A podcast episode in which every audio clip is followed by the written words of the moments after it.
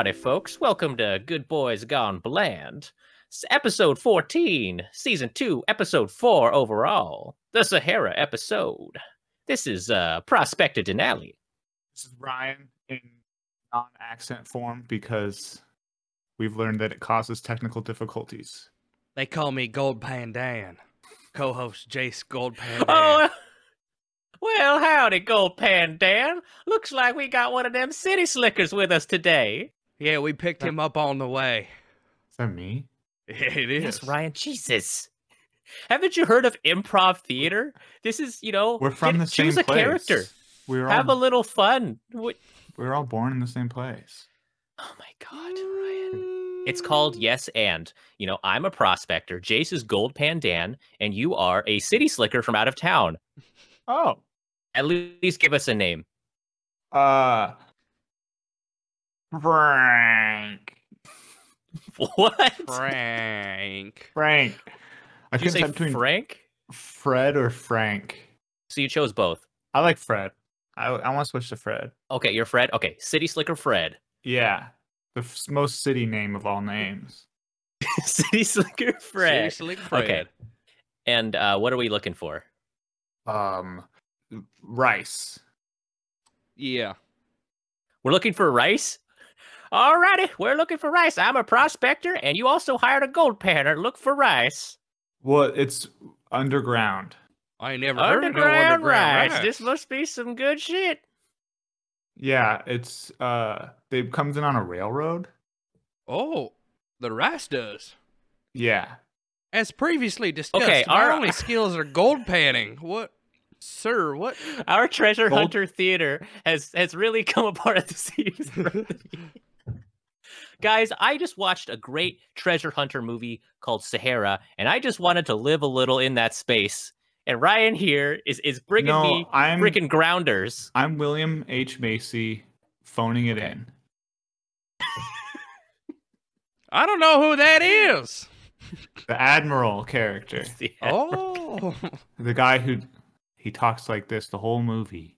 What? That's So the were- craziest thing I've ever heard in my life. You mean to tell me that if one drop of this chemical gets in the Atlantic Ocean, the entire world would be destroyed? We should tell someone immediately. Well, he's seen a lot, Ryan. He's a Yeah. complex character, and there's like 30 books building his character up so that you'll have that context. Oh. Unfortunately, you know, it's, he's part of the Cussler verse. Well, folks, we're a podcast. We're a marathon podcast uh, where we dive into the works of a specific actor. We're four movies in uh, through Matthew McConaughey's career. Uh, we're going to round out this uh, 10 movie series in a couple of episodes here. Uh, but we're we're halfway through on our embarkation uh, through McConaughey's mudroom. And how are we feeling about McConaughey th- this far in? Honestly, I feel decent. The issue is a lot of these are stinkers. Okay, we've got we've got uh what? Ghost of Girlfriend's Past, Rain Mhm. of Fire, mm-hmm. Interstellar.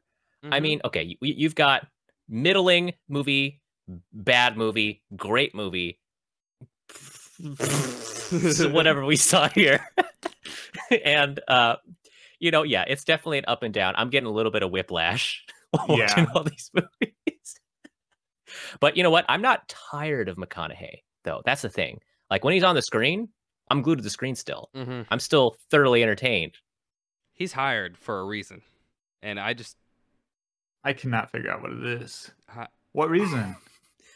It's the McConaughey magic, baby. yeah, What did he do in this movie? a lot of adventure. Okay, we could we could talk about McConaughey's role in this movie real quick, but let's you know we were we were discussing beforehand. You know, we want the audience to get to know us a little better. Um, you know, because people like to know who we are on a personality spectrum um, that people can understand, right? Um, you know, we're not just we're not just three faceless randos Mhm. uh, embarking on this quest. You know, uh, we're real people, and and to help flesh us out as characters, um, I, I've got this personality, another personality quiz, uh, so people can get Yeah, because the last better. one went so well. Yeah, uh, so people know what our first personas are. Uh, they know our zodiac horoscope, I guess. Um, but now let's let's zoom in on, on a much more accurate met- metric that's based in science. Um, let's figure out what which uh, teenage mutant ninja turtle we are. Um, so I've got a list here. Uh, this is from the herofarm.com. Um, and there's like a quiz on here that's that's going to decide which of the four Ninja Turtles um, you you best represent. Um, so let me just let me just clear the the metric here. Um, has everyone here seen Ninja Turtles or read the comics or anything like that? There's comics. Okay, perfect. Jace, Along, yeah, not. I know there are four of them, and there's a rat dude, and they have one bad Okay. guy that they fight basically the whole time. I think Shredder. okay, this is going to go great. Um, so there's four members in the Ninja Turtles. Wait, so Uh, yeah, so I hold on. yeah, so okay, I, I guess yeah. so Vincent Van Gogh, Yeah, yeah. Claude No, Monet, Yeah, okay. Rembrandt, Monet. and Jeff Koons. yeah, What- Leonardo how- DiCaprio, Ben Affleck. Okay, yeah. Yeah, um, Matthew McConaughey, Mm-hmm. and uh, I don't know, Christian Bale. Whoever's going to be season four of our show. Can you imagine like uh like how different would these turtles be if they represent different artists? Because these guys are, are Renaissance artists, right? You got Leonardo, Rapha- Raphael, Michelangelo. You know, what you know? What if we had like Andy Warhol or something? Is it? Are we gonna have like hipster turtles? Um, are we gonna have turtles with like Glocks or something? There you go. That's They a all have a they all have TikTok, and everyone knows Oh, who yeah. they are because they're really good at TikToks. Andy, Andy Warhol, Warhol? loves TikTok. He's huge. He's One of the huge on first influencers. Yeah. Is there is there um an artist that's that's on that same level like right now to make modern turtles? Would have to be like musicians. So Post Malone, for example, um, would be one of the turtles. Yeah. Someone who's who's the most prolific. Honestly, the thing if, is, if the we Turtles are approached s- Post Malone with that idea, like right now, he'd be like, he'd be Mhm. on board. He'd do all four turtles. Do all four- it, it would be like his Norbit, you know, where he's he's doing every every role. Because the thing is, these turtles they're stuck in 1400 because they got these 1400 names. They're using like ancient Japanese martial weapons, you know. Mm-hmm. But like, what if we train these turtles to use their opposable thumbs to hold an AK-47? They don't have opposable of thumbs. They, they have like three fingers. They've got the three, yeah, the Spock hand, three that could pull a trigger. I'm just saying, you it'd don't have to to be a pretty heavily weapons. modified gun. You know, I mean, you'd have to. Okay. Like, uh, Is that okay? What's more plausible, training a mutant turtle to use nunchucks or fire a really simple firearm? Well, One of um, those requires years of training. I'm just saying. Well, I think okay, we're we're off track here. Yeah. Let's let's get to let's get to the quiz, guys. Uh, let's take this seriously. So first of all, you got Leonardo, who's the leader. He- He's the he's the one with the katana. You've got Michelangelo, Mhm. uh, the the funny wisecracker. He, he's got like the nunchucks and stuff, and then you got the Donatello, who's the tech nerd guy with the the fucking with bow staff thing, and then you've got uh, of course Raphael, the badass of the group. So I like one of the characters is just like a wild card.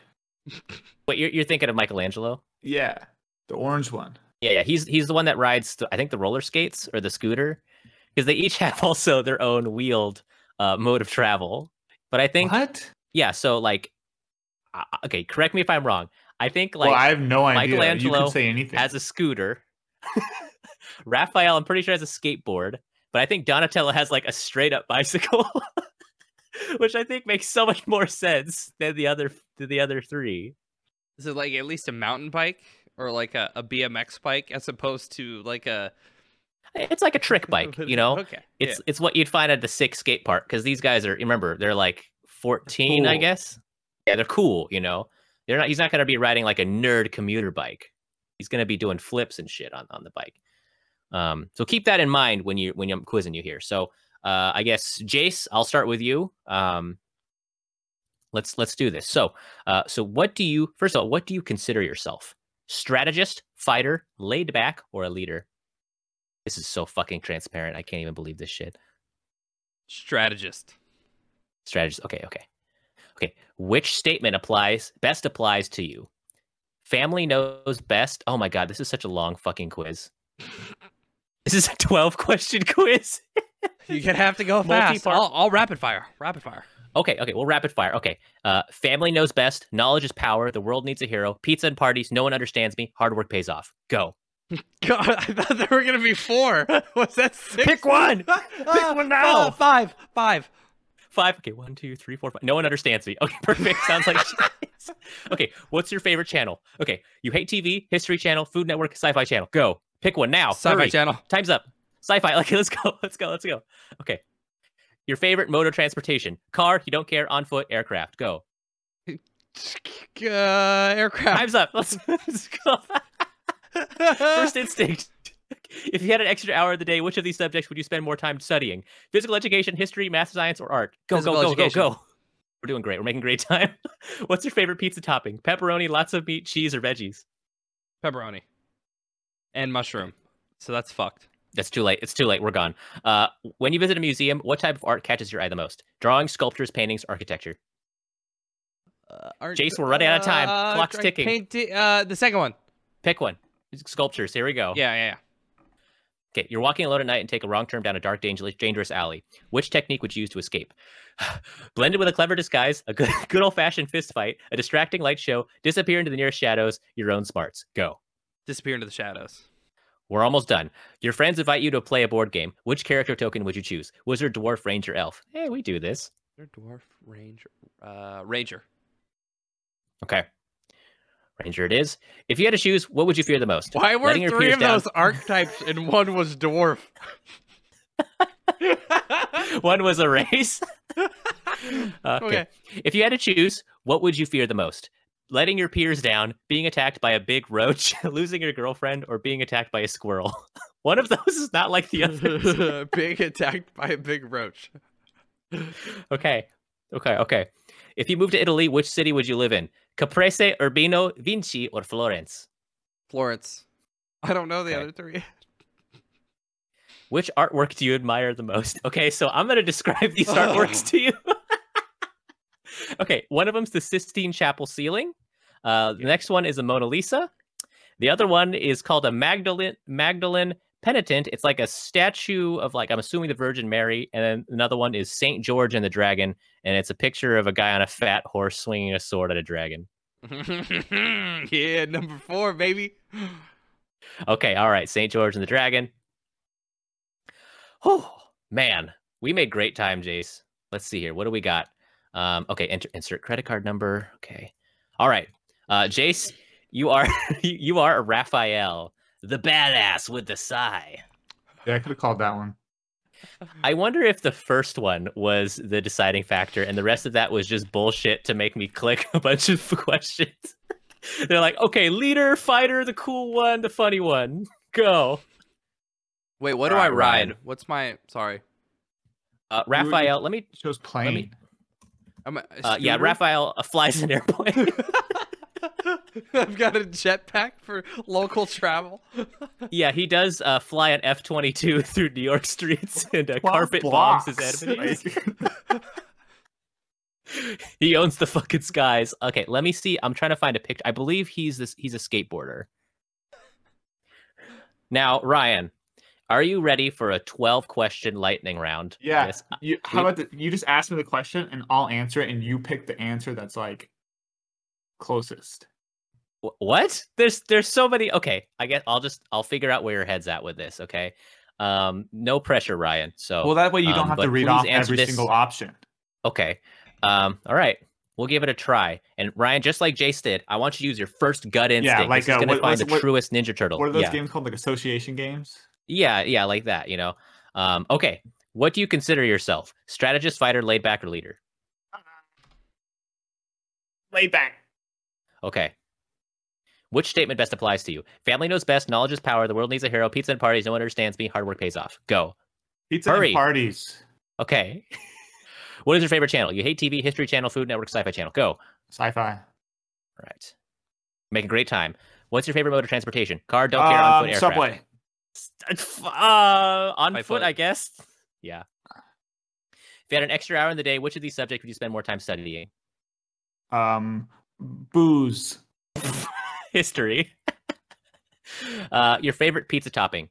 Pineapple. I guess that's veggies. Uh, when you choose a museum, what type of art catches your eye most? Drawing, sculptures, Those painting, or big ass Jackson Pollocks. That's going to be paintings. You're walking alone at night and take a dark wrong turn down a dark, dangerous alley. Which technique would you use to escape? I give them all my money and say, just please don't hurt me. That is your own smarts. That is definitely that. Um, your friends invite you to play a board game. Which character token would you choose? Dwarf. Wizard, dwarf, dwarf. Okay, there it is. Uh, if you had to choose, what would you fear the most? Let me read these. Letting your peers down. Losing your girlfriend is definitely the answer to that one. Yeah, that would. If you move to Italy, which city would you live in? Florence. I should. Right. Okay, you remember that one. All right. Um, which artwork do you rem- admire the most? Do you remember what I said to Jace? Yeah, there was uh the dragon. You want the dragon? Yeah, the dragon. Why would anybody else pick anything but I feel the like? I, I sold that dragon one too well, and both you guys picked it because it sounded really awesome. well, no one was a fucking dragon. s- Maybe the other ones had a dragon. Yeah. Okay, all right, fine. You, you got Leonardo. Congratulations. You Which got the best that? one. He's the leader. He's the one with the blue headband and the and the katana. Really, the leader just gives up his money and runs away? You said you'd use your smarts, but I guess that's implied in the answer. Jay said Yeah. he'd kick ass. Well, Leonardo's a delegator. Like when you watch the actual cartoon, he actually doesn't use his swords at all. He's more like, guys, protect me. And he cries. Eh, it's all right though. All right, we got Leonardo, Raphael. You know what? I'm just gonna, you know, I'm gonna take this quiz real quick, and we'll just edit out the space, um, because uh, I'm Which curious what one's I'll the get. nervous wreck? Do, do, Yeah, the ner- I- do, that's gonna do, be do, Donatello. I'm gonna fucking do, figure this. do, do, I'm gonna take it. I'm gonna take this quiz briefly. Um, you two just take over the podcast while I, while I take this quiz. It's fine. Uh, finally. So, Jace, uh, Call me by my name, Raphael. oh, I thought you were Prospector Jim. Dan, you can't even remember my. Prospector Dan? name. Uh, what? a What's lot- going on? Did you of- like the movie? Yeah, I love the movie. We're lost without Denali. But you like the movie? Yeah, I love the movie. Oh, we're gonna get into this, man. It's a simple hero's tale. we're gonna got be at each other's Excellent throats. world building, What? and it. Yeah, everything that they describe. the, talk about the solar pl- energy plant then. What about it? What's going on there? Generation of electricity transformed into sub subsystems underneath that's harnessed and funneled to reach 5000 degrees which is the exact temperature of the surface of the sun used to uh, vaporize volatile materials and toxins Why? what because getting rid of hazardous waste is one of the biggest problems in the world But that's not getting rid of it. That's just turning it into vapor. yeah yeah That's like the worst form. You want it solid. You don't want it vapor. That's like we we take stuff from the air and we turn it Mm. into solid waste. we don't want a liquid like they, they were they were leaching i mean technically at that temperature the vaporization of any long chain hydrocarbons you're Okay, just going to be turning I everything into- finished the quiz. I hope you guys. Yeah, I hope you guys took the wheel. You know, on that one and and really kept the audience entertained. I was kind of zoned I'm out. sorry, who are you? Um. Oh, sorry. sorry. Um. I am. I don't know his voice. Donatello. I could have guessed that one. and I feel like all of my answers were very obviously Donatello. I Uh, can't cool. So we, believe I I'm the got an Ninja Turtles leader. gang. I Didn't can't you- believe it. I'm the leader. And I'm the guy with the fucking bow staff. Yeah. Okay. Let's a be real. didn't you say he was the nerdy one He was the nerd one who makes the gadgets. And he's So like, wait- according to my That's not you. calculations. So- Yeah, I feel like that's- opposite. So wait. So I have like swords and shit. What does Yeah. Jace have? Sai. He's got these killer sai. Oh yeah, those like tr- those little knives. We've seen electro Psy. We've knives. seen And- Psy before. Yeah, we've seen him in action plenty. and and have you? Oh yeah. And we've seen my weapon in action plenty as yeah, well. and, and so you and so you have a stick. uh, bow staff. but staff. yes, uh, technically, if you want to call it a stick. Okay, I'll call it a stick. Okay, so wait, so Jace has. So wait, has, hold uh, on. I want to get this straight. So like you Okay. are the guy who makes all the inventions, Mhm. and the thing you came up with is a stick. Well, I I don't have a lot of spare time. Okay, you guys have a lot of other time to fucking play around with your forged steel bullshit, dude. Okay, like you guys are like pick a weapon, and I'm busy like hacking the UN and solving world Denali, crises and shit. and Denali, I- Denali. The bow staff it's is very Donatello. d- That's a weird pronunciation of my name. The bow staff is very defensive. It fits your personality. Correct. It's It the does. perfect combination of keep your enemies at bay and then thwack them in the head and kill them. So Thank you. No, I don't kill. I I picked the Oh, only non-lethal long-term weapon besides concussions. Michelangelo. Yeah, TBIs. TBIs. I break bones. I put them under crushing metal medical debt. That's very important, uh, so that they cannot escape the uh, the horrible uh, vicious cycle of a life of crime. The Ninja Turtles fucked up. yeah, I mean they're mutant turtles. You know what's actually like? I don't, you guys might know this, but like the Ninja Turtles take place in the same universe as Daredevil. yeah, Um, it's the same truck. Yeah, it's the same goo, right? Like, cause it sprays them in the eyes and it goes down and it goes to the turtles. It goes down the sewer. Yeah. and then like the the splinter the rat also like you know becomes a mutant rat i mean what a wild ass idea like i think ninja turtles has pierced our our culture it, it won ninja turtles won the culture war it's normalized for us but when you think about the concept it is fucking insane Yeah. Who greenlighted that? You know, like I, I feel like we could walk into a boardroom with our Mhm. crazy, you know, shitstorm lobster cane yeah ideas and uh, come out with something a little more co- coherent than the Ninja Turtles. the answer may be cocaine um did we did we ever explain the lobstericane idea uh on on on a hot mic should we should we Oh, should, explain should you want to do an elevator pitch? Let's just do a quick pitch for our audience because um, I don't think we covered it in in the town. I think we were talking about lobsters and we, we did it behind the scenes. Um, let's just get it. Let's Oh, get it on recording so no one steals our idea real quick. Okay. Um, we'll write it down first. I I did Okay, write it Jace, down. write it down. Okay. I have it written down. It's fixed in a tangible medium. Fixed in a tangible. Okay. So now, if anyone decides to do a lobster disaster movie, they can't now because we came up with the idea first. Yeah. All right. Okay. Jace, Some sometime uh in Hmm. in, in the precipice of World War II, fissile material was dropped in the middle of the Atlantic Ocean. I forgot about the world building. Yeah, there has to be world building. So okay. Okay. Go ahead. now it's 2021. Uh, we we're seeing now more than ever the effects of climate change, and for whatever reason, a rogue hurricane has formed in the Atlantic Ocean, never before seen. Is there any? Is there? Is there a hurricane that's not rogue? Generally, they Um, follow some subset of pattern. re- and they have rules. So, ca- They have guidelines they no, follow. yes and no, I guess.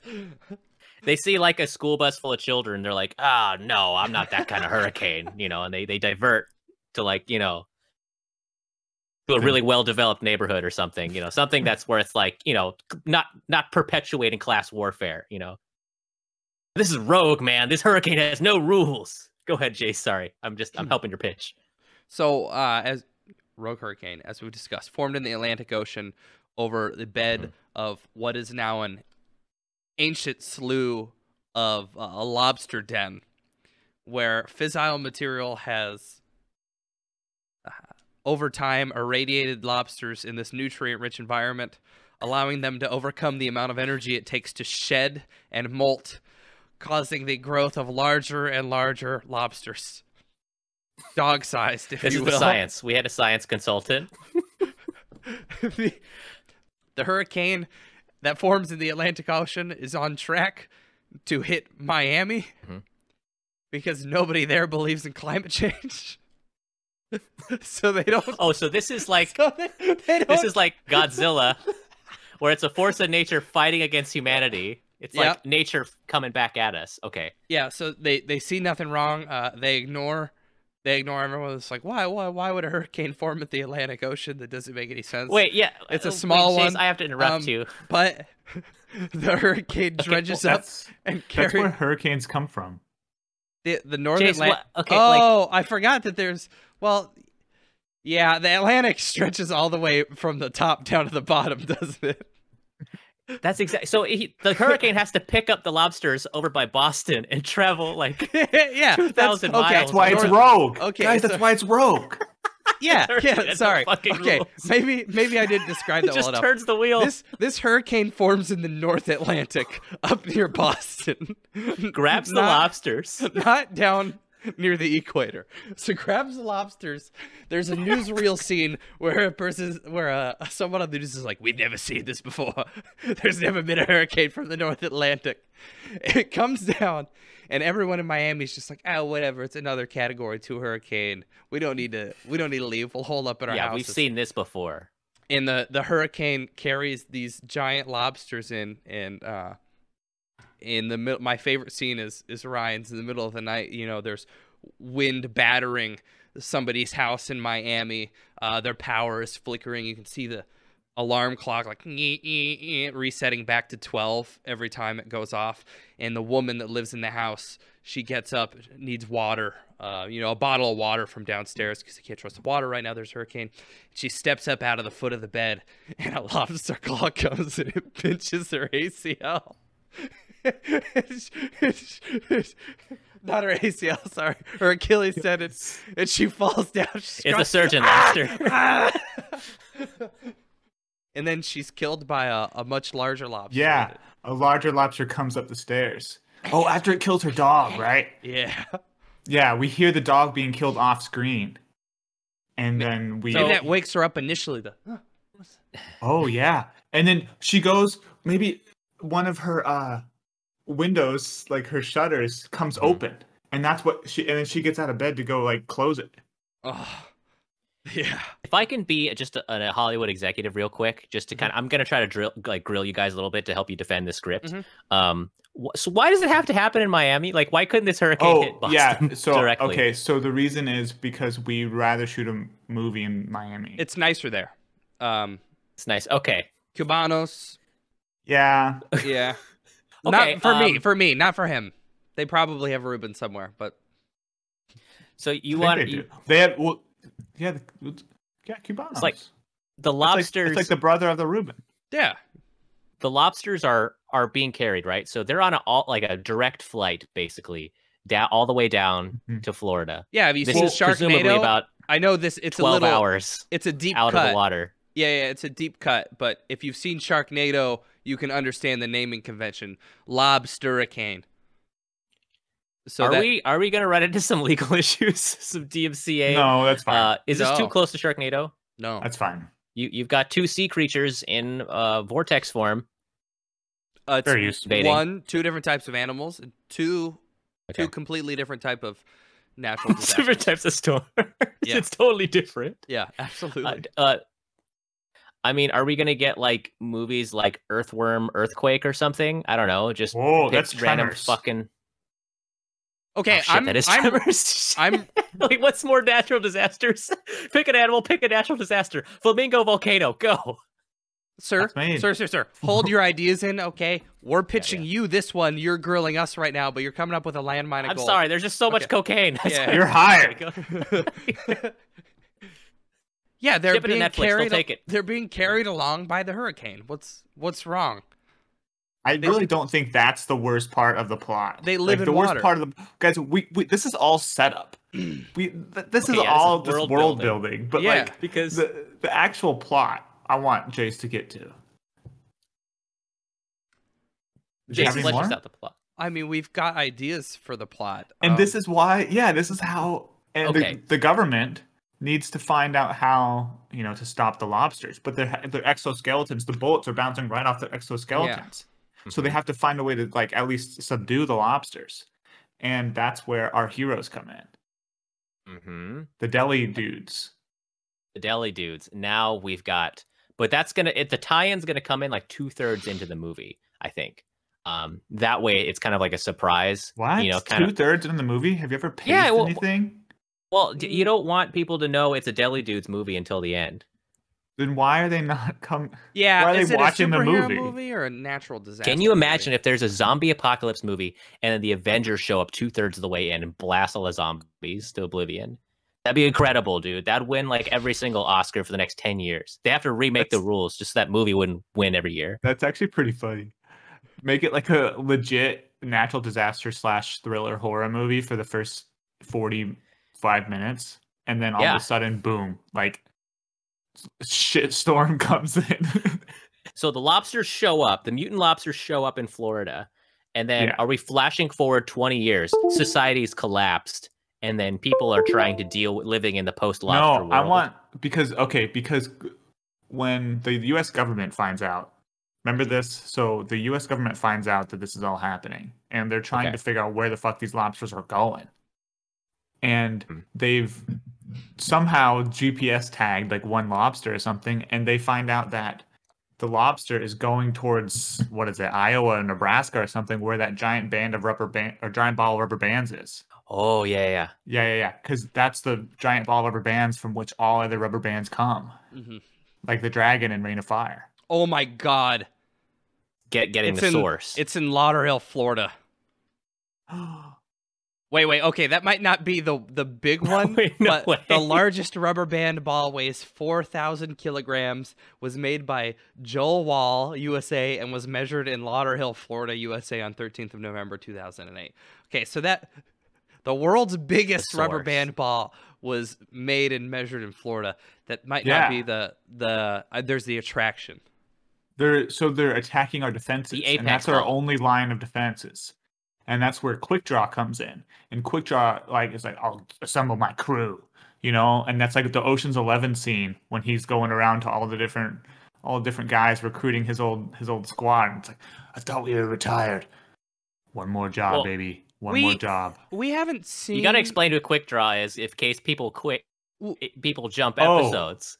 You Quick know, draw gotta. is a superhero who can shoot rubber bands really accurately and quickly on mm-hmm. his finger guns. Yeah, it's a good. It's a great superpower. And so he's the perfect super superhero to take down the lobster invasion.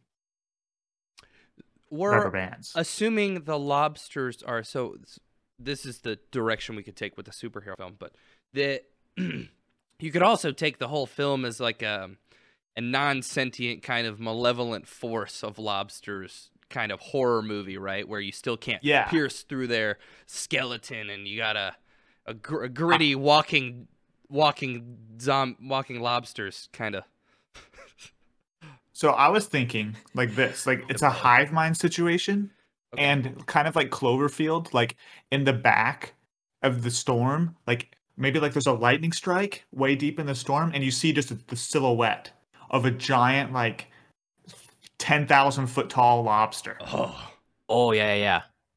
okay Like and, okay, that's, big and then and and then, then um, and then credits directed by Good Boys Gone Bland. Yeah, actually, that's good because yeah, Or- we're we can't okay. cut anything out. There's fissile material under underwater, and this hurricane brought these, so there could be a fucking huge lobster. There's there's a bit it's the the Leviathan. Yeah, You know, they're like Mhm. this is what you know. We thought it was just part of the Mid Atlantic Ridge. And this, and then we It's cut actually a to- lobster. We spend ninety percent of our money getting Mark Wahlberg to take a bite Mhm. out of a lobster roll. That's the last right after that. Oh, yeah. Said credit. Yeah, and he's like, "That's what I call a lobster roll from Market Basket or something." And, that's, how we get our product Basket to- placement. to fund the whole movie. I was gonna say for for our fans who've never watched a movie before this podcast and only Before- watched the movies that we've pitched. Um, I think what Ryan and Denali meant to say is a scene where you get all your friends, like in Armageddon, um, not like in whatever oh yeah, movie, yeah. Sorry. Ocean Eleven. Oh, when we get to our Matt Damon season, I can explain that one then. Yeah. So th- you're you're imagining a dystopian future where we are found and there's a religion formed around our podcast where people only watch the movies that we uh, we talk about. More of a cult. Speaking of movies that have way too much stuff going on, we watched a movie yeah, this I think. Uh, yes, we did. We kind of got away from it a little bit there, guys. When people click on the Sahara episode, I think they're gonna they're gonna be a little confused for the first uh, half hour or so. yeah, a little bit of jet lag. Little little bit of uh little freewheeling here, but we're we're back on course. Yeah, we're uh let's let's talk about Sahara, the very good Matthew McConaughey movie we watched this week. Um, I understand it's my turn to do the synopsis of this movie here. Uh, I finished this movie about 20 minutes before we started this podcast. Um, this is a very difficult movie to to synopsisize. All right, so where to begin with this movie, man? Because this, I thought this movie was like a fun Disney movie that was like an adventure story that was rated PG, and I did not expect a Clive Cussler movie where it spirals into like this fucking crazy. Okay, let me just start from the beginning. Um, God, it starts in 1863 during the Civil War. Um, there's an ironclad battleship uh, run by the Confederates. They're losing the battle. I guess they loaded up with a bunch of coins or some shit, and they're on a desperate mission to like take the coins away. They shipwreck in West Africa, presumably. Um, flash forward 150 years, and you've got Dirk Pitt and Al Giordino, played by uh, Matthew McConaughey and uh, uh, what's his name, Steve Zahn, respectively. Now, these guys are your typical average Joes who are uh, retired Navy SEALs slash treasure hunters slash professional divers, um, and they patrol the world looking for lost treasures, I guess. They and work for uh, NUMA. they're they're yeah, and th- that's a real organization Yeah. started by Clive Cussler. I read that, that- yeah. Um, and then oh shit, so so Matthew McConaughey is looking for this shipwrecked uh, Confederate ironclad in the middle middle of the African desert. Uh, he meets Eva Rojas, uh, played by Penelope Cruz, who is a World Health Organization doctor. She's like investigating this plague that's like hitting uh, Mali and, Niger, I guess. Um, and their paths cross. There's this whole intergovernmental conspiracy where like uh, toxic pollutants are leaching into the Niger River and like killing a bunch of people. Um, and if if these pollutants reach the Atlantic Ocean, somehow they'll circulate through the entire world and kill all uh, plant and animal life. Uh, shit. Uh, back to the treasure hunt, though. Uh, Matthew McConaughey's going through the desert, uh, trying to get past warlords and rebels and stuff, and then finds out that this somehow the treasure's intertwined with like the same people as or s- I, fuck man i'm i'm, I'm losing myself mid synopsis dude that's how crazy this movie was There, like it's it two, really unravels It's two separate plot lines that they had to Okay. Two bring movies. together. two What- two movies that they had to It- it's fuse it's together all for a giant reasons. coincidence, right? Like they, they're not related at all. Like they're not related Matthew McConaughey is doing two things at once. Okay but he's he's tracking the ship and he's like he, it's implied that He's the ship is the ship. causing these pollutants No, but then it, it doesn't though it's No. not causing these pollutants the It's shi- he's like- implied that. I don't think it's he's like, at all you that tr- the ship you is find doing the- it. you he's like, That's you what I the thought ship the whole fucking movie. What? yeah same You find here. the ship, you find the pollutants. No, then- you find the ship, you find the underground river. They're on the same course. The ship had to follow a- the river to get to where it was. The underground river is how the pollutants are spreading.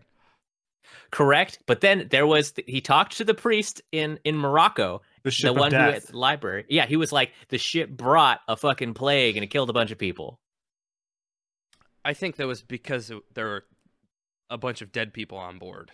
I didn't think that was because uh, it killed Well, a it was of You people. oh, I thought it it, killed, brought like, death. Yeah. hundreds of people but then the ship is on top of an underground river and it's leaking see this is this is the problem with this movie too It's just like, steel, so though. much- It's it's a boat. It's made of iron. There's more.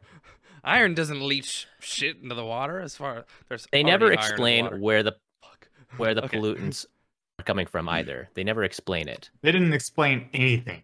They did. What where's did the they pollu- okay okay, please tell me where the pollutants What, came what, from what Jake. is the pollutant? The pollutants are uh, benzates, nitrates, and heavy metals yes that are. Uh, What's brown. bad about those?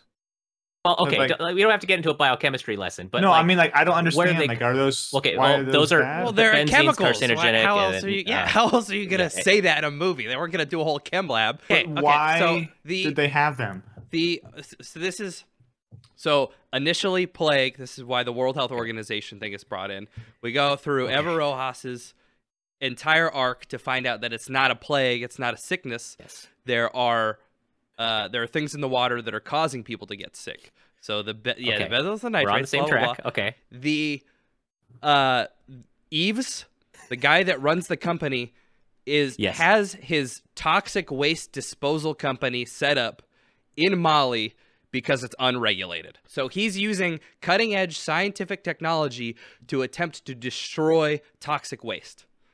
Okay. Where's the waste coming from, though? Yeah, that's They're- the question. They're they're bringing it in. I don't that's kind of it's coming in on the trains. It's being brought to him. He's buying it to get rid of it.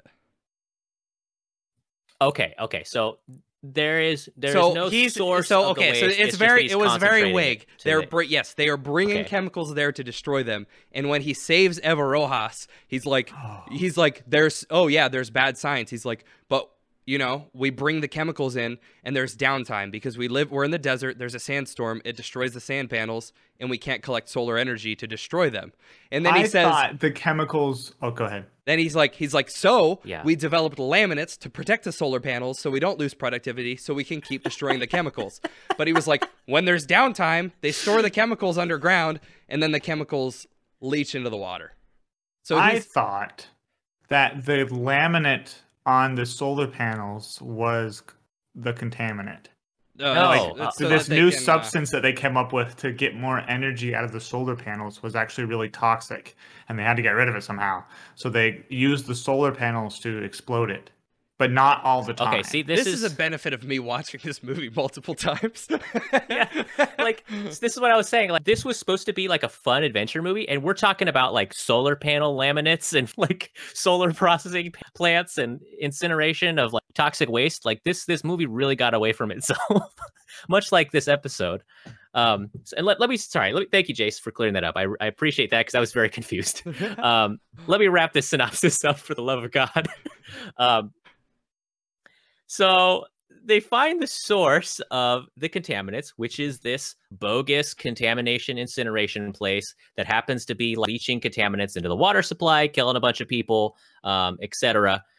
On the way, Matthew McConaughey and his buddy uses their awesome Navy SEAL skills to, like, I guess, commit a bunch of war crimes and, uh, you know, uh, basically kill all the bad guys, uh, help ruin the the plan to leach all these toxic waste and then they happen to find the confederate ship full of gold yippee the day is saved um he gets the lady i guess at the end that was kind of it was kind of a random you mean the Bay of yeah. Monterey? yeah the bay of monterey Alright. he was putting the moves on her the whole movie i guess and so they get together um him and penelope cruz and then uh, i guess that's the roll credits but like that's skipping over a lot of fucking two hour of tangled mess that i watched like I, that was i was harder to explain than than paycheck i think Hmm. there was a lot here i feel like this was a clive cussler novel right so Clive Cussler's kind of in the same uh, dad core novel. Uh, you know, it's like Tom, your Tom Clancy's, your your Michael Crichton's. Um, you know, like it's kind of like action. You know, fucking Indiana Jones light. with yeah, Indiana ocean. Jones type of movies. Yeah, and I heard this book is actually extremely long. It's the longest book Clive Cus- Cussler has in his like collection, and I think they crammed it all into this really jumbled mess. Um, So I I kind of do have a, like a question about that. Yeah. Uh, and th- this goes back to why the hell would you pay somebody so much money for this? Like the rights Mhm. to this novel? Because that, that that's an urban legend that goes with this. Is that like they paid him more than like anybody else has like ever been paid $10 for the million rights to the novel? Yeah, and then they also gave him creative control. Like those two things are swapped. they, they they had the world's worst negotiator. They're like, how about this? We give you more money than we've ever given anybody, and we give you more control than we've ever given anybody. Like those usually are the the And what do we bargaining get? chips that you slide in opposite directions. Uh, This you know, movie- and it, and it you write work. me into one of your books. the funny thing is Like- is like if Yeah. you chopped this idea up and kind of shamelessly ripped it off and cut out half of the nonsense and made it either about the the missing ship or the toxic stuff, you would have a perfectly okay movie and you wouldn't need to get the rights from the guy. Yeah, you'd have two okay movies instead of one uh, mess. We're we're you guys are shitting on it pretty hard. This movie made 120 Mm-hmm. dollars. If it wasn't for the Oh, yeah? the What was the, the, uh, the fiasco that was the shit show of paying him and the I want to do a whole segment on how much money they spent on stupid shit for this movie. Mhm. It was the best movie that performed that weekend, I think, on its release. It is often. I'm reading this from Wikipedia. well. Listed as among among the biggest box mean it was office failures of all time. Yeah, they lost seventy million dollars on it because of production cost. It was supposed to be an eighty million dollar movie. This That's Yeah. nuts.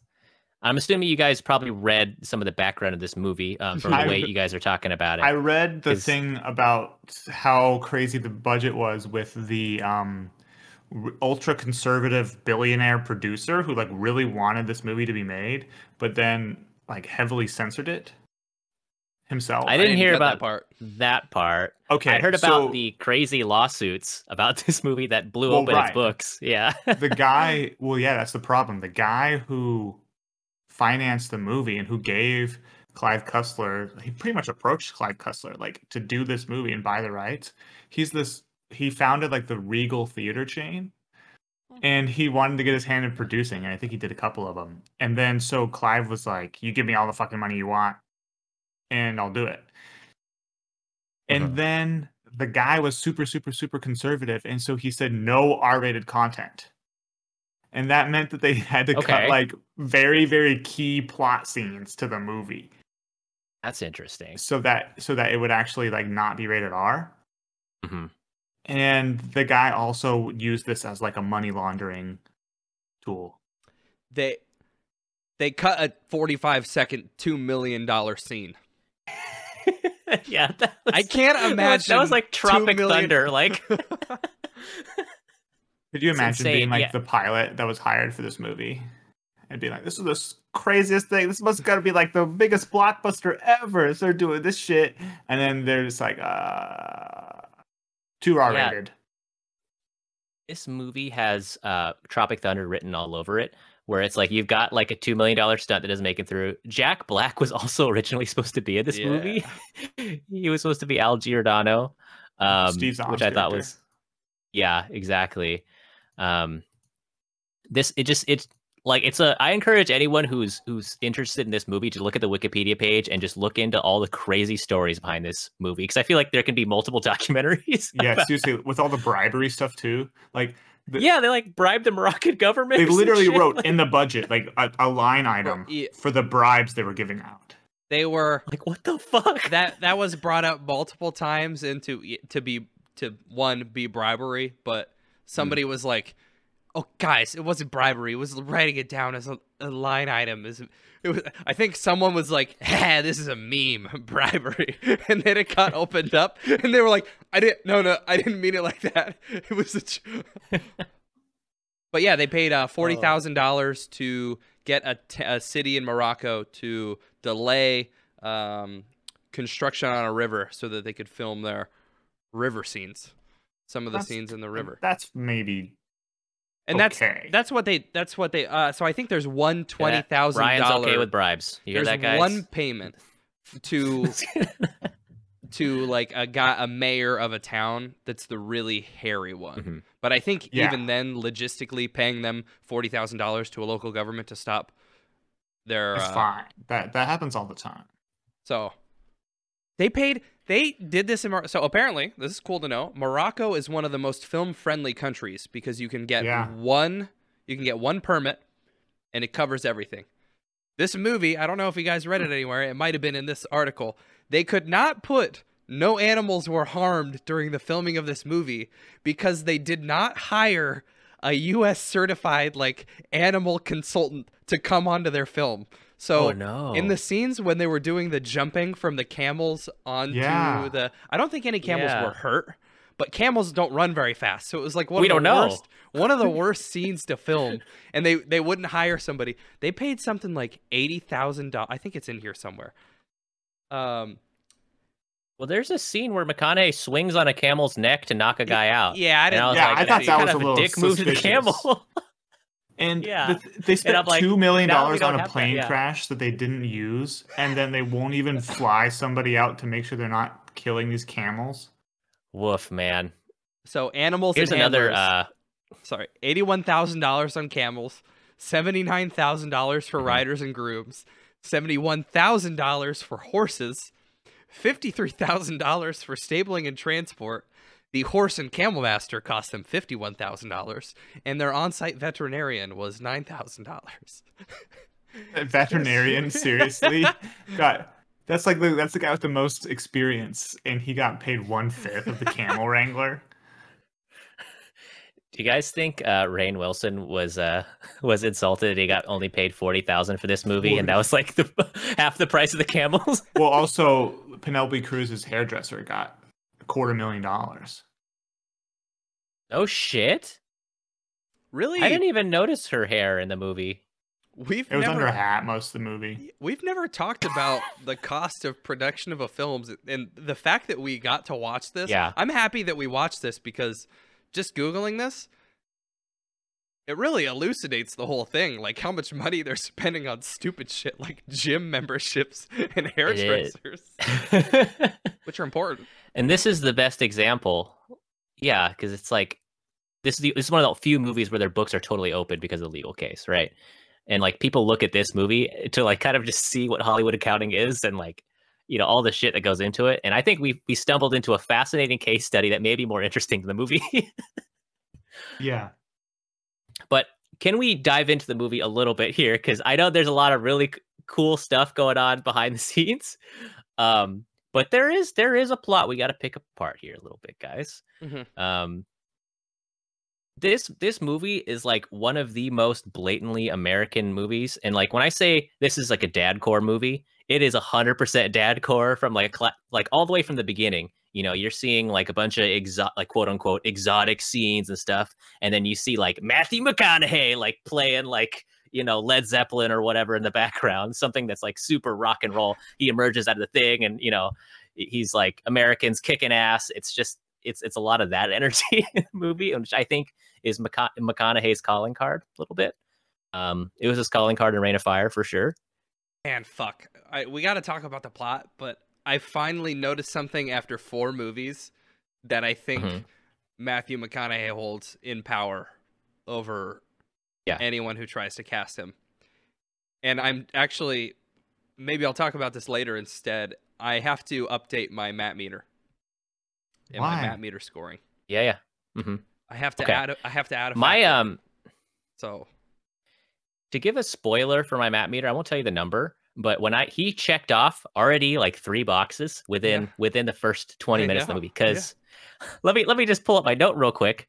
Uh in tw- 26 minutes and 20 seconds into the movie, he says, All right, you've got What? a gratuitous He shirt did? scene.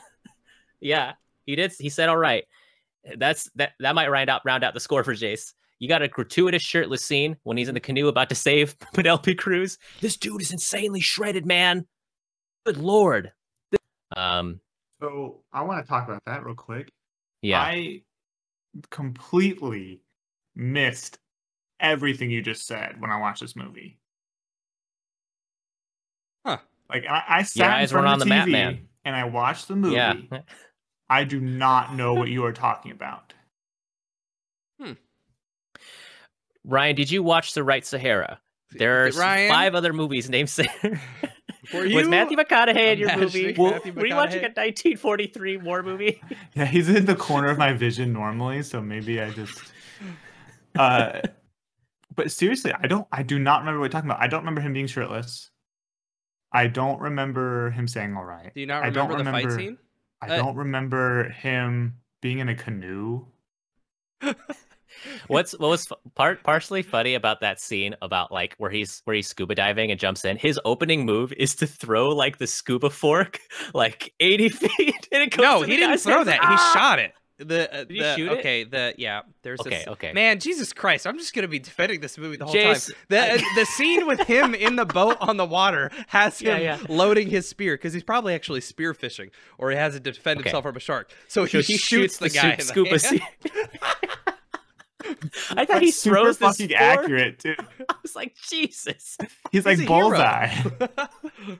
I mean, I get he's like a Navy SEAL, and they like, sh- you know, fetishize that a bunch in the movie, where he's mm. like, "There's." If you played a drinking game, this movie with how many like hand to needless hand to hand like fights there were, Okay, I can't I think- disregard Oh that. my That's true.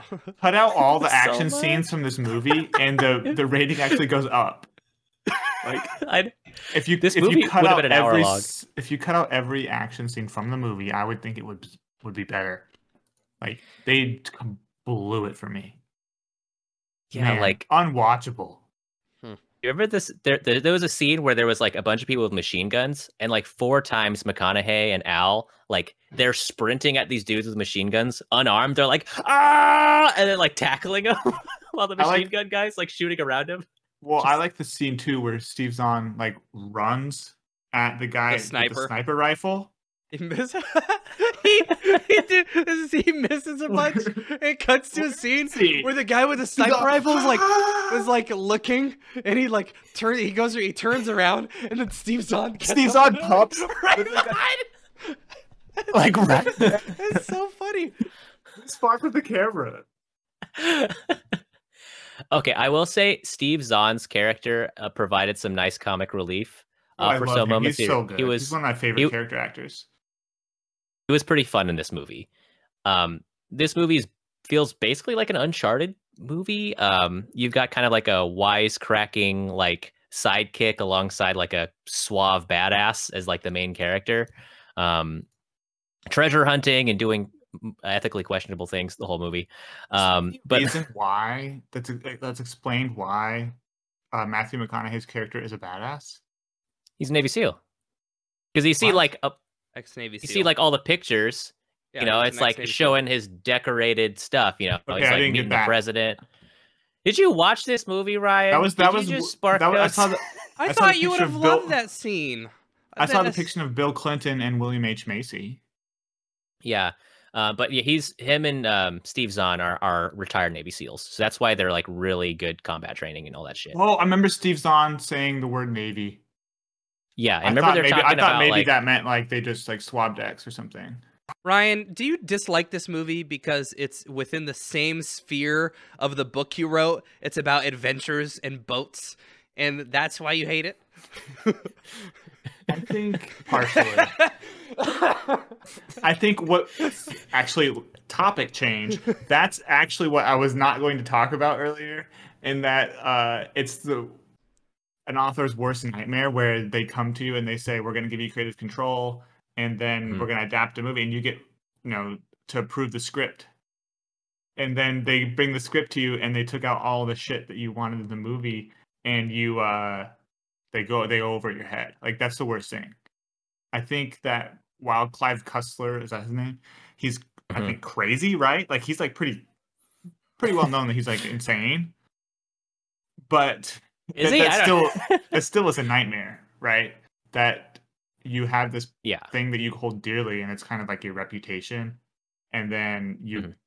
put your trust in somebody and then they kind of betray your trust so i did not know that until i finished the movie though like Clive Cussler's net worth is 120 million dollars, and they paid him Oh, yeah. 10 million for this.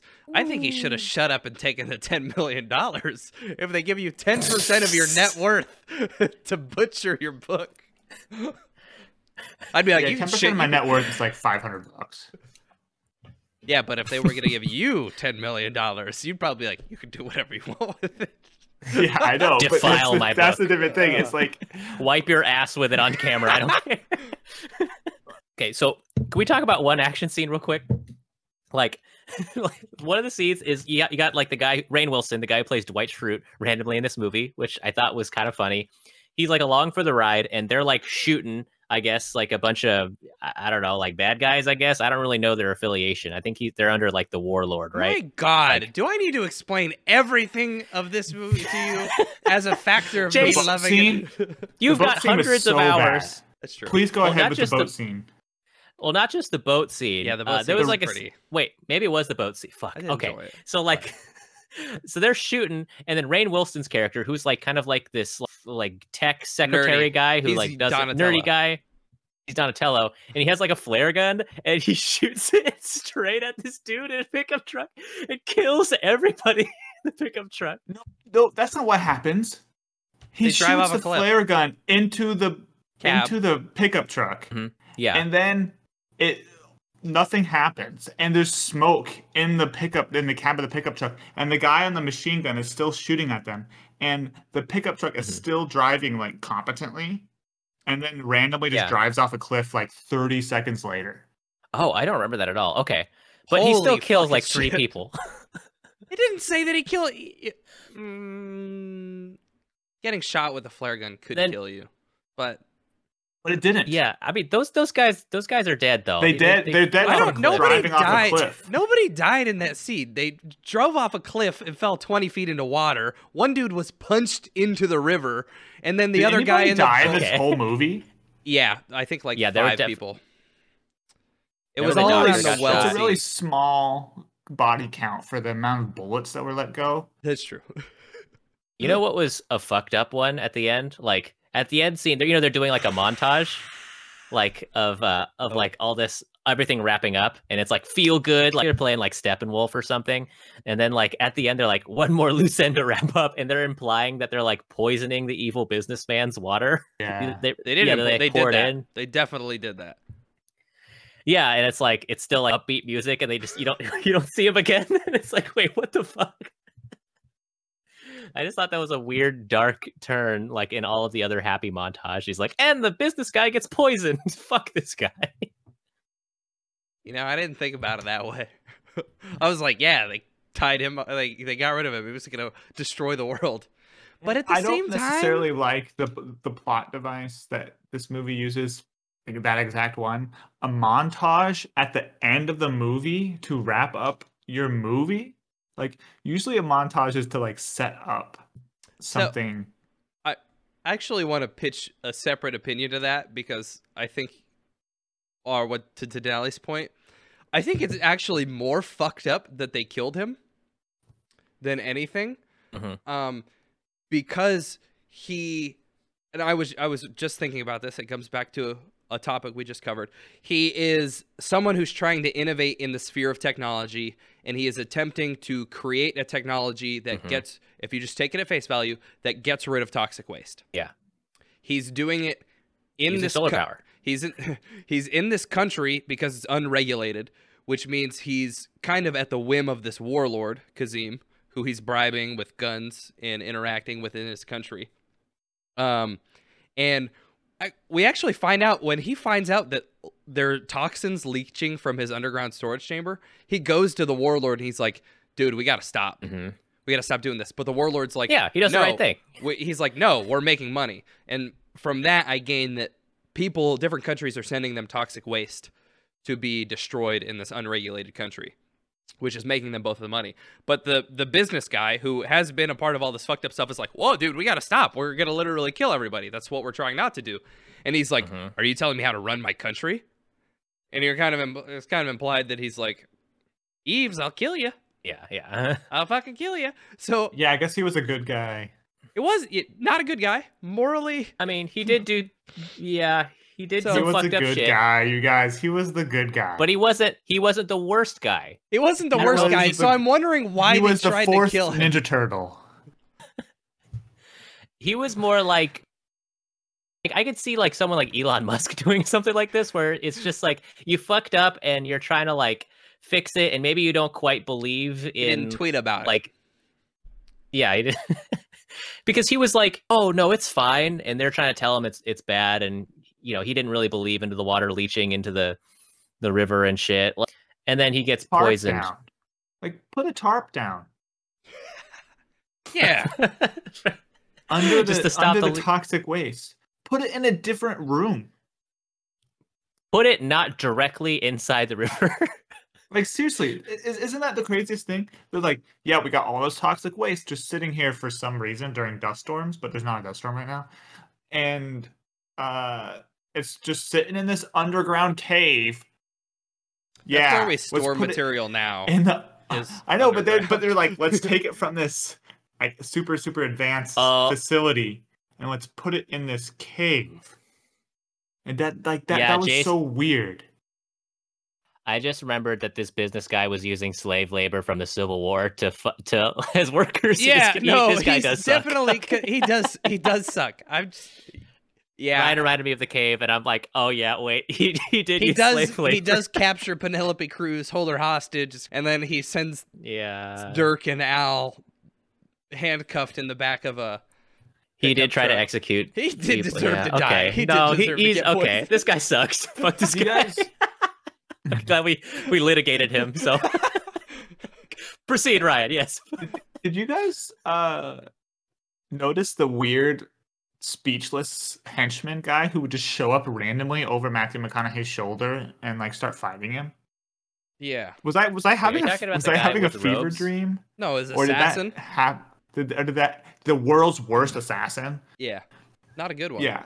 He would pop up the ropes. so in this movie, yeah, in this movie, uh, you knew he was a bad guy because this movie was made in 2005 and he was wearing a turban, and he would Mhm. randomly pop up over one of the over one of the characters' shoulders and just start fighting him, like wherever he was. It reminded me so much of Ball Man.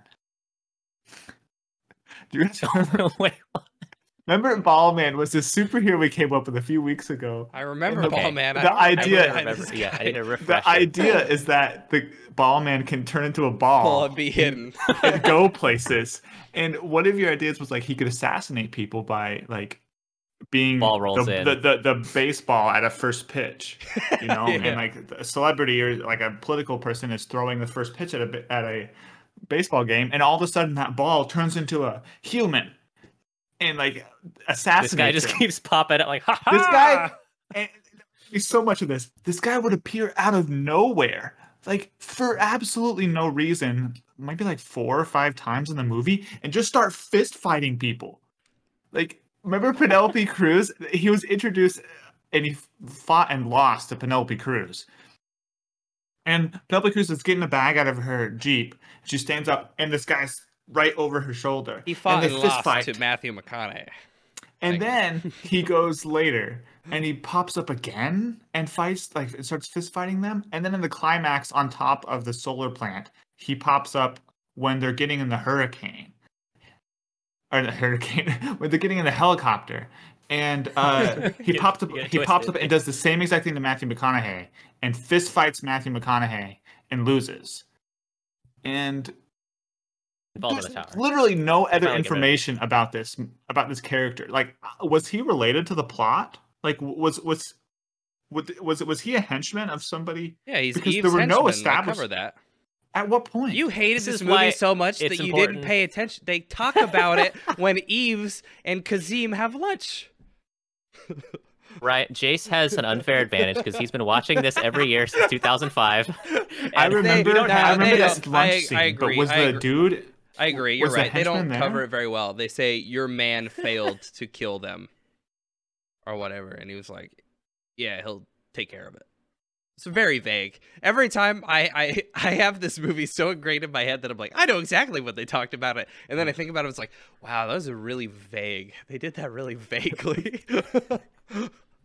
So, Jace, for our watch along audience, do you Uh-huh. mind just posting your contact information on here so people can text you and kind of walk them through certain parts of the movie? absolutely.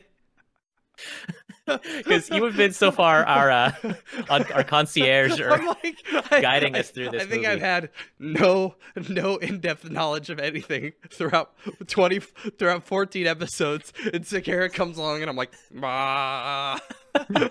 I know every single character's arc by heart. oh, Um, can we talk about maybe just the the very conclusion of this movie and then move into our our ratings here? I don't remember the conclusion of the movie. Well, the conclusion What? of the movie, and uh, the conclusion of the movie, Jace, you probably remember as well, um, is the the warlords in the helicopter. He's like surrounding. Yeah, uh, he gets shot. he's surrounding our gang inside the ironclad, which they found, and then they decide to use like the ship's 150 year old cannon and perfectly line it up to shoot a helicopter, which is fucking insane. Like, I can't do that in like Battlefield, like the Xbox game where you're trying to shoot like using a tank to shoot like a helicopter. so I can't do that in a video game, but to do that in real life with a Civil War cannon, I don't know. Well, that's Cool. that's not the yeah, pretty pretty. But you said he's a Navy cool. SEAL, right? So That sorry, yeah, He's you're really right. good. You're right. That's me just being dumb again. This movie has is airtight. um, and then uh, I just thought the ending of this movie, like the conclusion, was like the most American thing ever, which is like arbitrarily pick a random side in a civil war just because it profits you, and then don't really care about the long term implications and potentially destabilize the country even further. because he like chooses the side of these rebels. You don't really know anything about them, and then gives them a bunch of money and resources and helps them defeat the the standing government. I don't know, man. I was just like, as American as it gets, man. I was like, I hope that works out. that seems like our winning formula. This is a story about a hero. They set up a common enemy. It's just weird because they use geopolitics. Well, yeah, the strength the strength of this movie is its uh, airtight geopolitical uh, implications. uh, well, speaking of strengths, guys, do you want to do you want to get into uh, our Macon meters, our Macon manometers? Macon meter. I think it's about that time. Sure. Ryan, you look like you're ready to. You're bursting at the seams. you wanna you, want to get into the Macomanometer?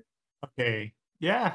I think my review of this movie is that I, I was very underwhelmed. Right. Now, hold down, partner. This is this is the McConaughey meter, yeah, I'm going not there. the movie. But Okay, okay, I'm going okay. there. All right, hold on, partner. I just I'm just trying to reel you in. Here you go. Yeah, I was. Steve Zahn was my favorite part of the movie. Mhm. Uh, Matthew McConaughey did not do it for me. Oh, Like, you could have you could have put anybody else in there, and I think maybe it might have worked a little bit better. Like, what? I didn't believe that he was a badass. Really, uh, I didn't. I don't remember a single line in the entire movie that he said, and he wasn't all that like suave, right? Because like he puts the moves on Penelope Cruz a couple times, but he doesn't really like. I thought the have that- Monterey Bay line was pretty good.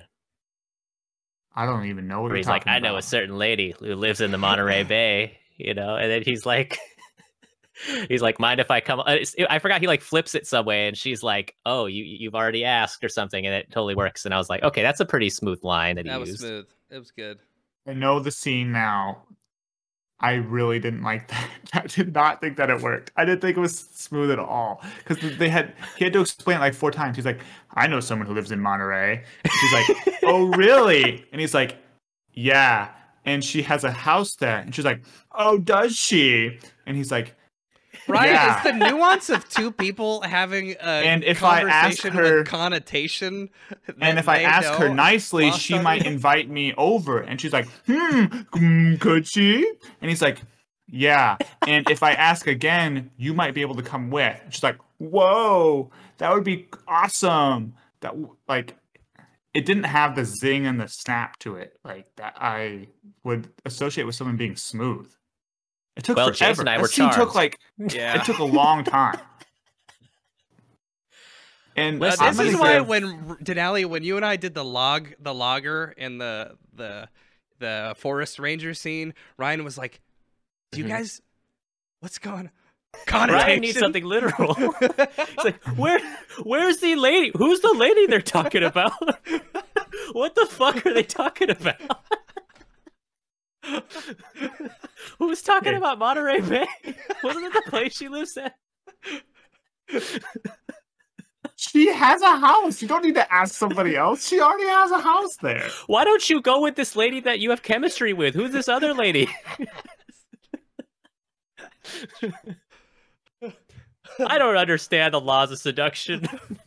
I haven't had to seduce my way in a long time, all right?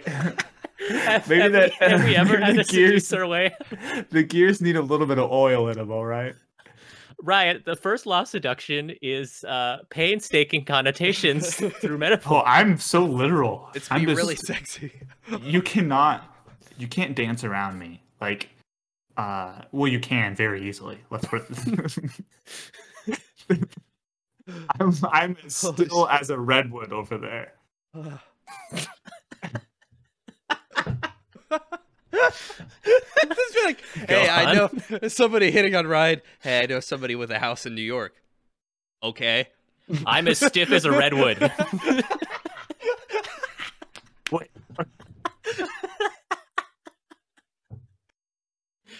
Did it work? I'm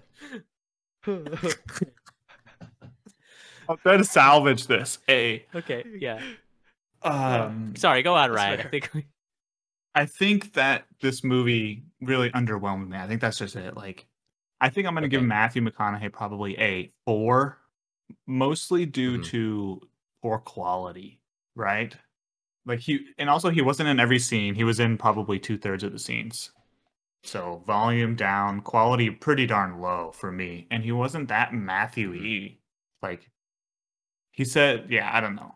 So i'm i'm i can't even like talk about it all that all that seriously anymore i'm what did i give it a three a four. You already lost you- interest in your own. i'm own going to a three i'm going to That's a three uninter- Okay, you're doing three. Okay. All right, that's fair, Ryan. I think you brought up some fair points. Jace, take her away. Okay, I brought this up earlier. I've had to add an additional section to my Macomanometer. and uh, I don't know if you've realized every single movie, Ben Affleck, I feel like every time we're introduced to him in a movie, we, we just get a scene with Ben as the character that he is. Matthew McConaughey at the table for uh, being pitched a screen, he puts his feet up and he's like, How are you going to introduce my character? And they're like, What? What? and he's like, You have 10 seconds to tell me how you're going to introduce my character, or I'll walk out of this room. We have him. uh, Okay, the fighting scene, yeah, it establishes that he's in the in the in the film, but his real scene of us being able to find out who he is is him coming up out of the water in a diving suit on top of a on top of a casket. And he's like ladies and gentlemen after a 789 year date with the bottom of the ocean king Batiste. And everyone's like we have like he's a he's a super cool photographer in um, Ghost of Girlfriend's Past. I I think based on his introduction to the film, I will I will be adding I will be giving a zero or I will be adding a point, and this makes it easier because I previously Okay. only had four other uh, independent point options. So eh, from now on, I'm gonna have to be looking at how he's introduced to movies because I think it's probably better than most of everyone else we've ever seen, or more over the top, with like you're like,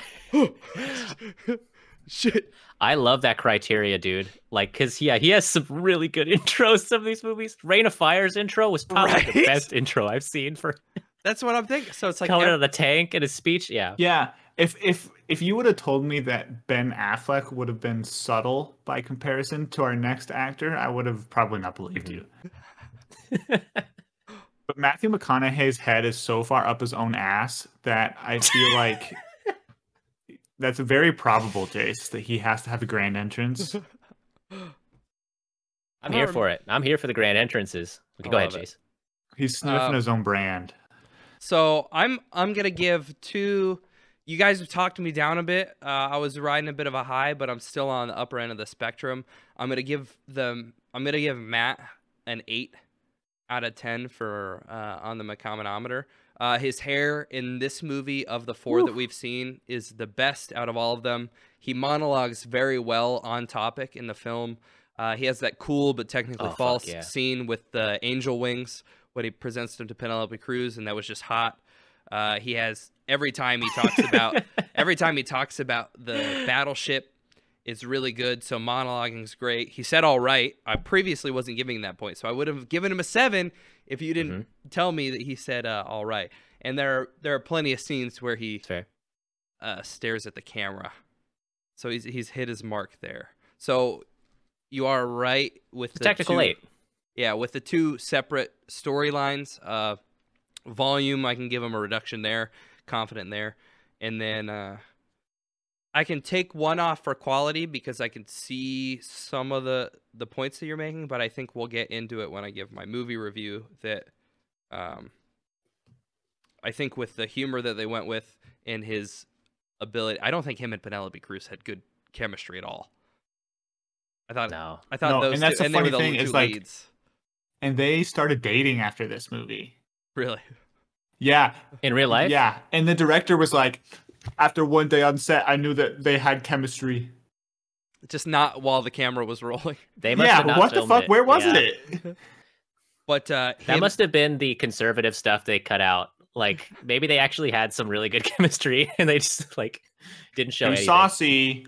He convinced me thoroughly. Uh, so this is where we differ. He convinced me thoroughly that he was uh, a fun adventure hero that was good at everything that he was going to be doing, and that's what I was expecting from the movie because I've seen it before. So, um, Hmm. in the realm of of knowing how the movie played out, I think I'm giving him an eight. All right, eight. That was a good good presentation of argument, Jace. Um, and with that, I think I'm probably going to end up shooting down the middle between you guys a little bit here. Um, he's going to get a six from me, and I'll tell you why here. Okay, so he's he's hit the marks, right? He's he. I got an all right out of him. I got uh, the gratuitous shirtless scene out of him. Um, and I also got some really great McConaughey talking about bullshit, staring off into space out of him, because like every time he's talking about the ship where he's like, oh, the crash Civil War ship, you know, banked off the coast of West Africa. Like he's talking about all this stuff. I was like totally immersed in what he's saying. So he can talk about garbage all day long. And they, they really utilized him for this role um, for that reason. But um, kind of like Ryan was saying, like the quality was was kind of like up and down for me. I think he was utilized well in some scenes. Um, you know, I did I thought he was he was like an adventurer badass, but other times he was seemed kind of bland in the in the movie. Um, he he might have been replaceable in the movie. I don't know. Um, and the other aspect too is like, yeah, he's he's not in it enough. He's not utilized enough in the movie. He's not even really a draw for the movie. I feel. Um, there's too much other bullshit going on with side characters and fucking long tracking shots and needless action scenes. Like he doesn't give McConaughey room to breathe, uh, so he's not utilized well in, in this movie.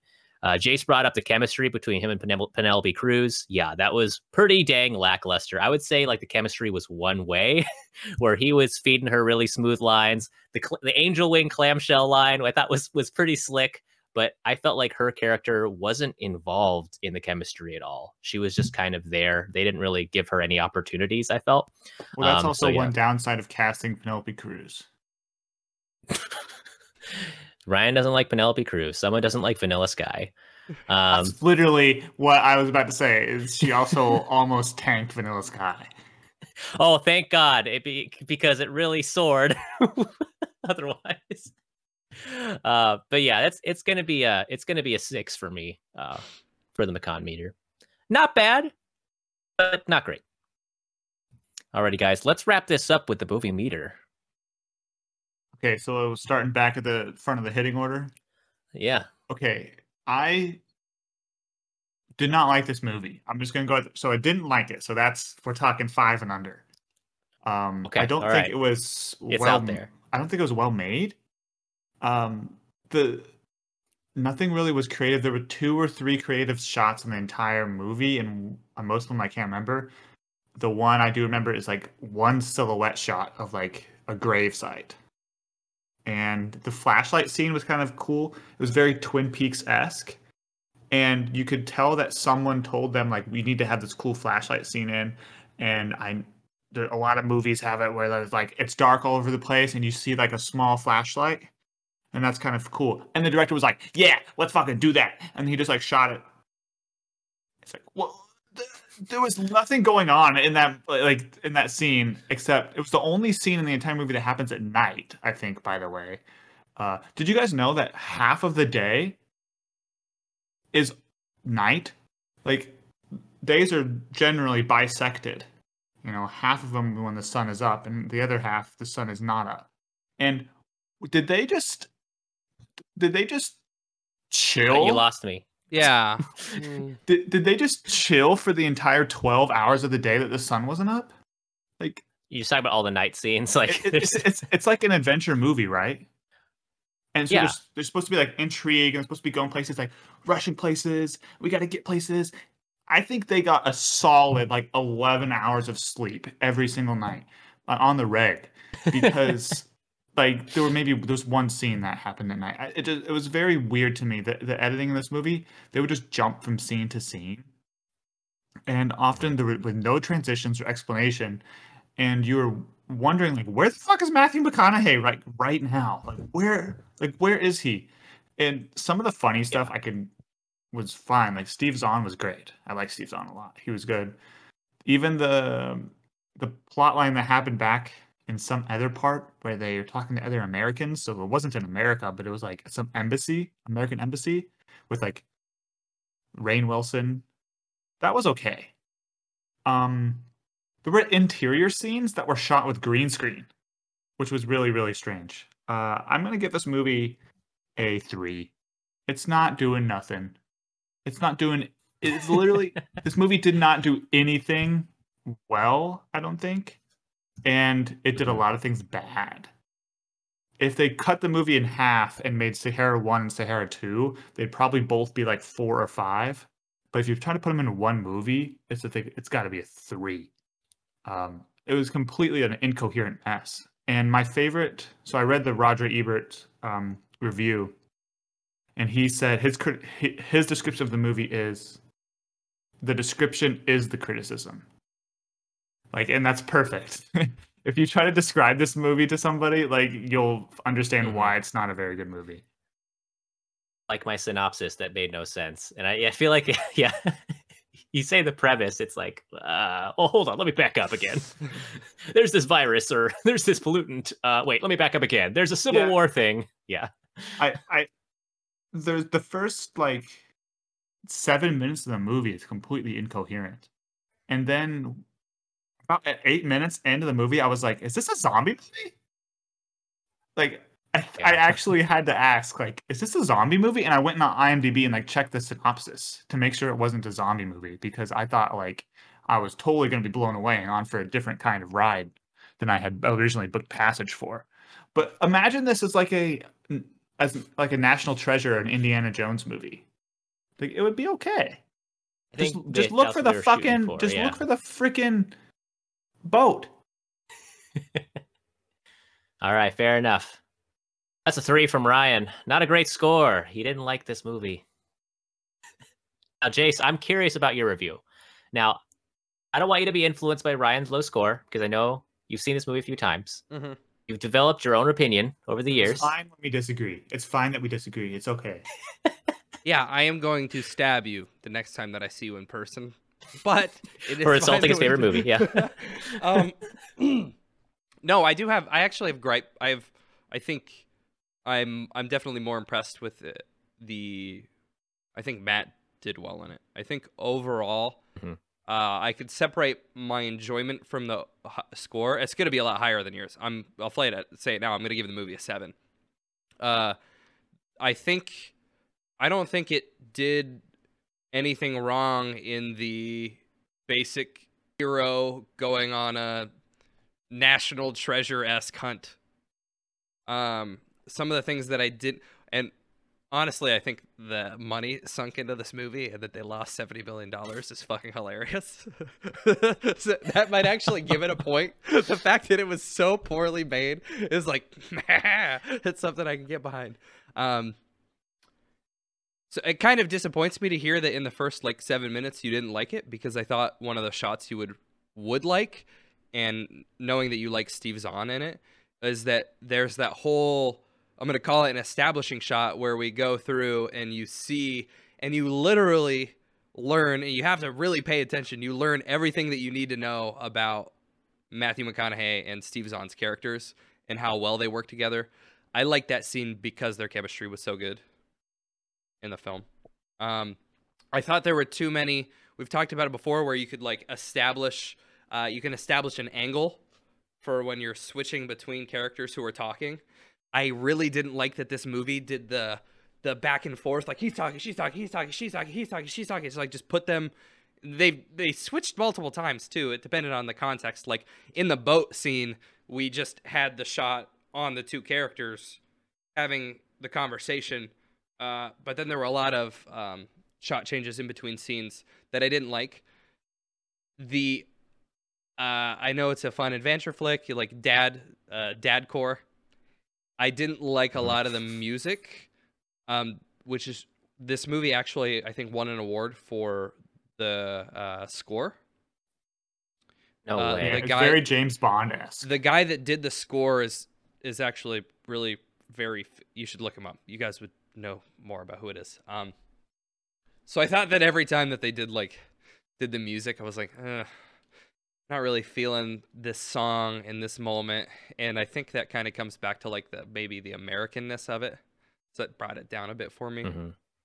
Um, but I've seen it enough times that I thought, like, besides the fact that the plots don't totally intersect, you know, I, I think it was a weird, unique way to bring Matthew McConaughey's character, who is looking for this one specific thing, and a way for him to find it.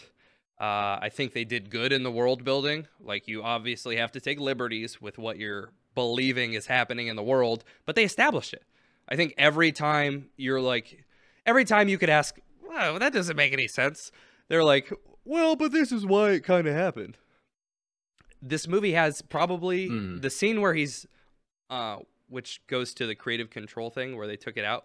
Uh, there's the plane in the desert, and they just got off the back of the truck, and they happen upon a Oh, yeah. plane that's crashed. That's really big in the book. They completely skirted over it, but you can see a dead body in the background, uh, the skeleton in the background, and they fix up the Oh. plane. I didn't notice that. Yeah, it's one of the adventurers from, I guess from the um, from the book. Mm-hmm. That scene is my favorite. Is like for what it from being young is one of the most iconic like adventure, fun, cool Mhm. scenes I can ever think of. Where they fix the plane and he's he's holding Yeah, onto the awesome. rope and they're just shooting across the desert. Every time I get to that, I think it's a joy to watch. I think it's kind of creative.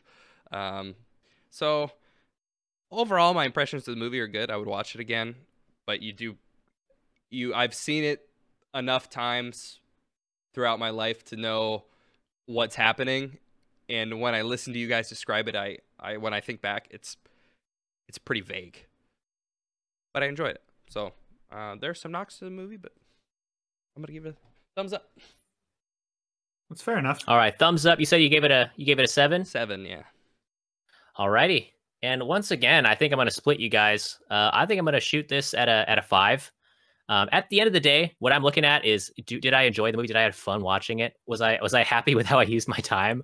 Um, and honestly, it was kind of up and down for this movie, man. Like, because it was some fun parts, like what Jay said. The plane scene was super fun. Some of McConaughey's like hamming it up and and doing some ridiculous shit. That was kind of fun to watch too. But I think this movie could have really benefited from a good edit. Like if you got a crackpot team of editors and maybe chop this movie down a little bit, 90 minutes I think would have been a lot better for this for, for a movie like this. There was in the movie there was a huge fucking dip, dude. Like I was like, "Oh god, like how much longer is this?" And I look at it and it's like an hour left. Um But I think there was- it's in pieces. You, you rearrange some of that shit. I think there's a good movie in here. Um, and we've watched movies before, like Paycheck and Surviving Christmas, where it's apparent that the production was a fucking mess. You can tell from how much of the mess the, mess the movie is that, like behind the scenes, it was even worse. And I think this is an example of that. Um, just from the plot, just from the way the things didn't make sense in the movie, um, I could tell that it was a nightmare to film. um, but overall, like, yeah, if you're bored on a fucking Sunday and just wanna wanna a brainless movie to watch, yeah, maybe watch Sahara. Uh, if you're really, really like can't wait for the Uncharted movie to come out, uh, maybe watch this one. This is about as close as you can get. It's like a modern day uh, Indiana Jones, I guess. Um, or if you're looking for like a dadcore movie full of uh classic rock hits and uh, a bunch of uh, bunch of Tom Clancy bullshit, I guess. Um, you know, watch Sahara. So it, it's going to be straight down the middle for me. Not the worst movie I've seen, not the best. Uh, it's I, you know. That's a I five. I agree with that. Yeah, it's That's fine. fair. but I'm glad I watched it because this is movie has been on my list for a while. I remember seeing like threads on Reddit. People are like, "Oh, this movie's actually underrated." Like, "Oh, it's it's not bad." And maybe that's that's people like uh like Jace who maybe saw it when they were younger and like enjoyed it, or maybe maybe they maybe we're they're just not as much of a nitpickers as as we are. Um, Not that I'm a nitpicker. I don't think. I Hmm. really don't think. It's that like I really want to give credit to the people who really deserve it. And isn't so the- the director of this movie is the son of the CEO slash dictator of Disney. well, there goes our fold into Disney Plus, Ryan. Thanks a lot.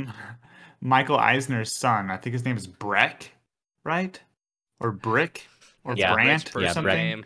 Bre- Breck Eisner, yeah, Yeah, he's the son of uh, Michael Eisner, the CEO or one-time CEO, the product, the okay. president of Disney. So yeah, he's and you're, it was his first movie. Nepotism. This is his first yeah. movie, right? So they they just hand him like the the the coaching the coaching jacket, and I don't think that really was a good idea.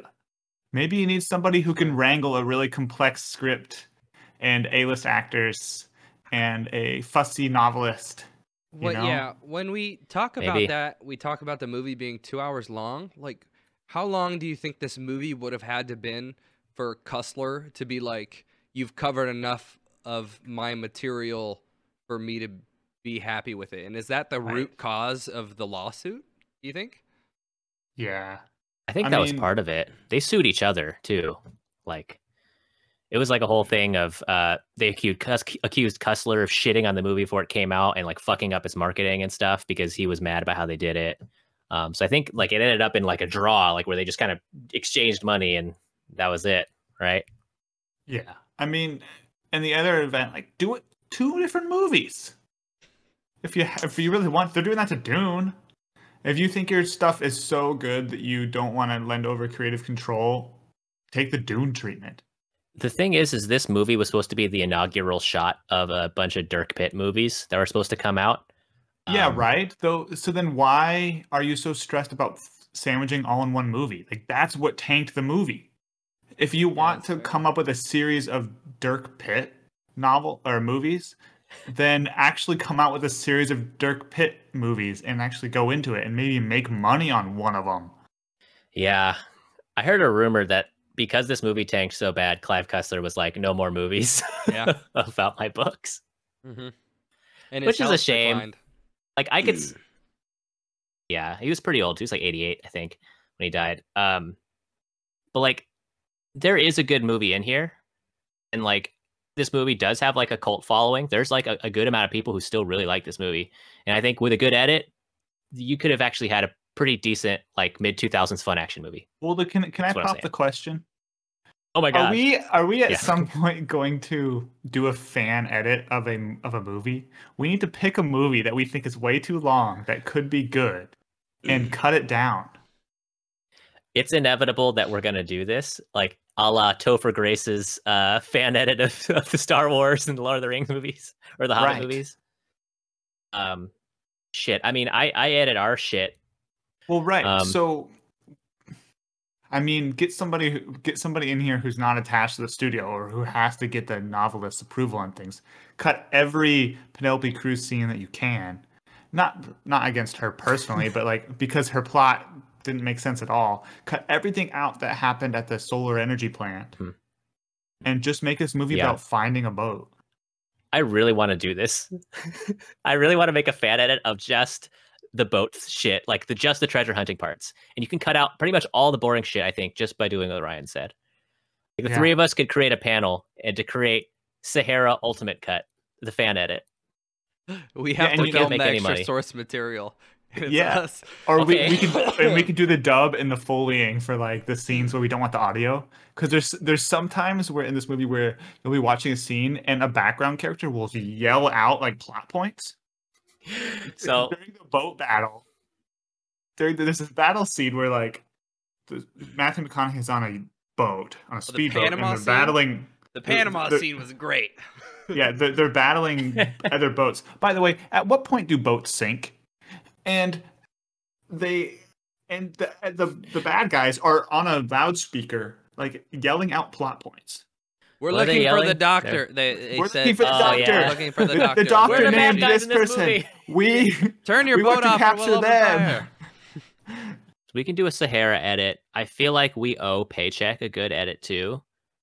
Um, here's the thing about edits though, like fucking uh, Ben Affleck, he edited the town in three days. He took it from a two and a half hour movie to like the whatever ninety minute movie he created, and it was it was good. Like he did a three day edit, just fucking on a whim probably. And so someone couldn't do that for this movie with that with that gigantic budget. Like I bet you they just they gave uh, Ben Affleck probably just like a, a Happy Meal or something, or just a couple of like They locked know. him in a room with a, mo- lobster. TV monitor. The computer is Yeah. in another room, so he can't disconnect the TV. They're like, "You have a wireless mouse and a computer monitor that is the wall. Fix the movie." He's It's like Saw. "Ah!" Alrighty. Well, that was Sahara, guys. Um, you know, I, I'm glad we saw this movie. This is a a, a pretty, uh, in my mind at least, a, a pretty iconic Matthew McConaughey movie. Um, what are we thinking for next week? we have to go up based on our cumulative overall score. Although the standard deviation is high for movie rating, our, our trajectory should be well scored. Ups and downs. What you said there, Jace, could have been a Matthew McConaughey bullshit speech right there. I felt like if you added a draw, standard deviation is high, but I think We got to go up because the standard deviation gotta is go. high on this film. We got to go way up. You know? That's the beauty of these things. Want to go rom com? I'm feeling a movie with good chemistry. I don't. Darn it. Does he have a good rom com? This guy in ten days is as good as it's gonna get. Have you seen it? No. I have. Um, I don't remember if it was good. Okay. Okay. All right, we're in. We're Got in for How to. Lose a Guy in ten days. in. We gotta we gotta do this because yeah, at least two dips into McConaughey's rom com phase because that's such a critical phase in, in his career to get it. You know, And Ghost gotta of get two Girlfriend's samples. Past does not count. it was a Yeah, rom that was just a like, shit movie. Well, the thing is, it's it's at 2009, so we got a sample at the end phase, but now we're getting a sample at like the mid phase. Oh, phase. we took of a the rom-com. core. Yeah, we took we a like- core of the end phase, Mm. but now we can take a core of like right in the meat of the rom com. Yeah. Okay, let's do it. Alrighty, let's do it. I'm stoked, guys. We're gonna get a we're gonna get a good. It's been a long time since I've seen since I've seen this movie, so um, I'm gonna watch it with fresh eyes. We're gonna enjoy another uh, another foray to McConaughey. Thanks for joining us this week. Let us know what you thought about Sahara. Uh, hit us up on our Twitter uh, at GBGBs1. Uh, give us a follow, a subscribe. Tell your grandma about us. Uh, tell your your grandpa who, watch, who reads Clive Cussler novels about us, and tell him to check out the episode about Sahara. Uh, he might send us an angry angry letter. He'd be happy Um, with yeah, us. but it'll be He'd it'll be through too. it'll be through the snail mail, so it won't Yeah, get we- here we- for a long time. We'll get the PO box set up. Uh, but thanks for for for watching, guys. Join us next week with How to Lose a Guy in ten days.